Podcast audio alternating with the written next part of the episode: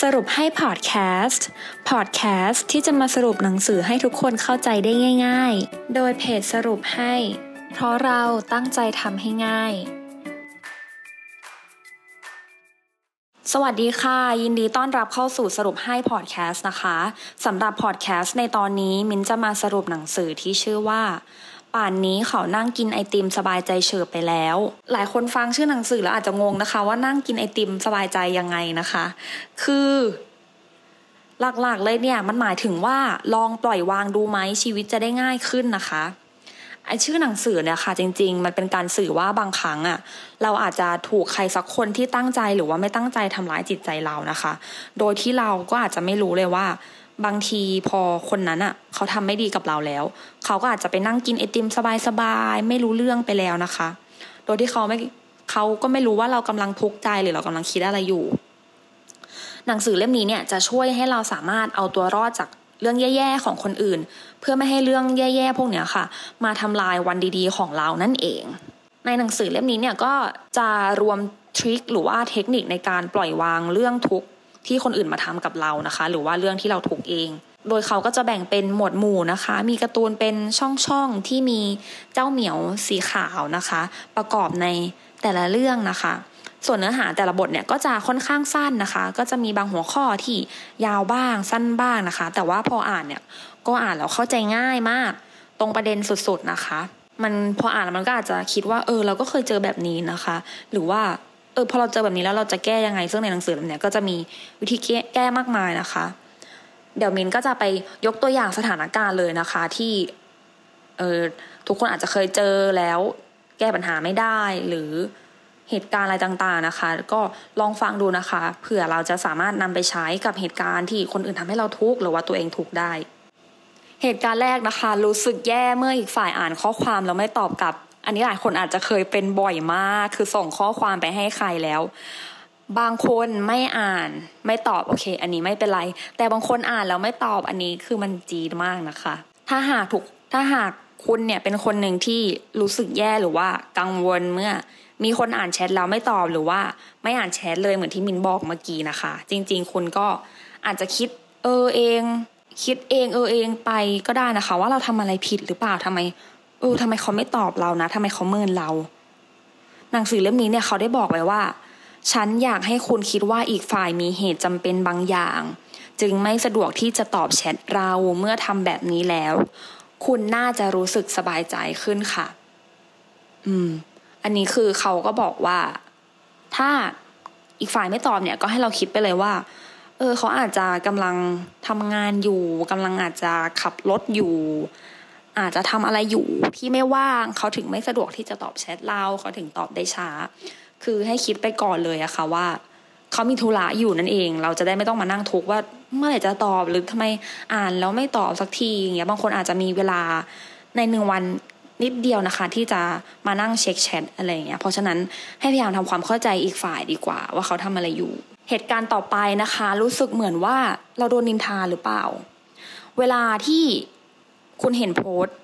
ด่าหรือว่าแสใครที่ไม่ได้เอ่ย ชื่อถึงใครนะคะมันอาจจะเป็นข้อความที่มันดูกำกวม เราเนี่ยอาจจะรู้สึกร้อนรนไปเองว่า เขาโพสต์ถึงฉันหรือเปล่า หรือว่าสงสัยว่าโพสต์ถึงใครถึงฉันหรือเปล่าอะไรเงี้ยถึงแม้ว่าข้อความนั้นนะคะผู้โพสต์เขาก็อาจจะไม่ได้หมายถึงเรา แต่ข้อความในแง่ลบ พวกนั้นเนี่ยมันอาจจะบั่นทอนจิตใจ เราที่ได้อ่านเป็นอย่างมากนะคะ ซึ่งข้อความเหล่านั้นเนี่ยเขามักจะถ่ายทอดไม่กี่คนที่เขาพูดถึงเนี่ยเหมือนกับ ซึ่งผู้เขียนเนี่ยค่ะเขาได้เปรียบเทียบเปรียบเทียบเหตุการณ์แบบนี้ ไว้อย่างนี้นะคะ เขาบอกว่าเหมือนกับเราออกไปข้างนอกได้เจอวิวสวยงาม เปรียบเหมือนโพสต์ด้านบวก กับกองขยะไม่รู้ว่าเป็นของใคร เปรียบเหมือนโพสต์ด้านลบ เราก็ไม่ได้เก็บภาพขยะเหล่านั้นกลับมาด้วย แต่เราเลือกที่จะเก็บภาพวิวอันสวยงามกลับมา หนังสือเล่มนี้บอกไว้ว่า อย่าเก็บขยะที่ไม่รู้ว่าเป็นของใครกลับบ้านค่ะอ่าอันนี้ก็ทุกคนน่าจะเข้าใจนะคะ คือเขาก็อาจจะสื่อถึงว่าโซเชียลเนี่ยมันเต็มไปด้วยทั้งโพสที่ดี โพสที่ไม่ดี โพสที่แซ่โพสที่อวด โพสที่อะไรก็ตามแต่มากมายนะคะ คือการที่เราจะกรองนิดนึงอะค่ะว่า เราควรจะเลือกกรองในสิ่งที่มันดีเข้าตัวเรามากกว่า ไอโพสที่ไม่ดีโพสที่ด่าอะไรเงี้ยคนที่โพสมันก็เข้าตัวเขานะคะ มันมันส่อถึงความคิดของเขาอะว่าว่าเขาคิดอะไรอยู่ เพราะฉะนั้นเนี่ยค่ะ ให้เราพยายามเลือกสิ่งที่ดีเนี่ยเข้าหาตัวเราดีกว่าอย่าอย่าไปเก็บขยะ พวกเนี้ยกลับบ้านให้มันลกสมองเลยดีกว่า อีกเหตุการณ์นะคะ เป็นเหตุการณ์สุดท้ายที่มินจะยกตัวอย่างให้วันนี้นะคะ ก็คือไม่อยากตกข่าว ในโลกโซเชียลเราเนี่ยเราได้เห็นข่าวสารมากมายนะคะ ทั้ง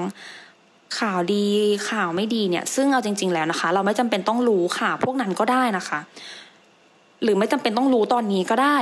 เราไม่จำเป็นต้องรู้ข่าวทุกเรื่องก็ได้นะคะ ถ้าข่าวนั้นสำคัญเนี่ย หรือข่าวนั้นดังจริง ๆ เดี๋ยวก็มีคนมาเล่าให้ฟังเองเขาบอกเนาะ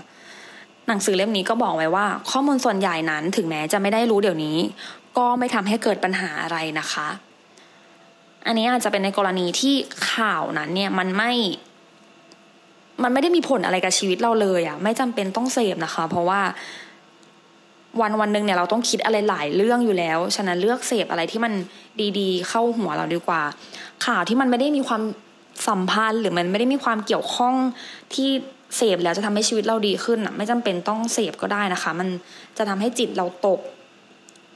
อืม รู้สึกไม่ดีมากกว่านะคะ เพราะฉะนั้นเลือกเสพอะไรที่มันรู้สึกว่าเสพไปแล้วมันมีประโยชน์กับเราดีกว่า จบไปแล้วนะคะสำหรับป่านนี้เขานั่งกินไอติมสบายใจเฉยไปแล้วนะคะอ่ามินทวนให้อีกรอบนะคะว่ามีเหตุการณ์อะไรบ้างนะคะ ที่ทุกคนอาจจะเคยเจอแล้วสามารถนำไปแก้ปัญหาได้ เหตุการณ์แรกก็คือรู้สึกแย่เมื่ออีกฝ่ายอ่านข้อความแล้วไม่ตอบกลับนะคะเขาก็ให้คิดว่าเอออีกฝ่ายเนี่ยอาจจะมีเหตุจำเป็นอะไรบางอย่าง เมื่อทำแบบนี้เนี่ยเราอาจจะรู้สึกสบายใจขึ้น อีกเหตุการณ์ก็รู้สึกเหมือนตัวเองโดนนินทา ถ้าเรารู้สึกเหมือนตัวเราเองโดนนินทาเนี่ยเขาให้เปรียบเทียบเหมือน เวลาเราออกไปข้างนอกแล้วเราเจอวิวสวยงามที่เปรียบเหมือนโพสต์ด้านบวกกับเจอกองขยะที่เปรียบเหมือนโพสต์ด้านลบ ให้เราอยากเก็บขยะที่ไม่รู้ว่าเป็นคนของใครกลับบ้าน และเหตุการณ์สุดท้ายคือไม่อยากตกข่าว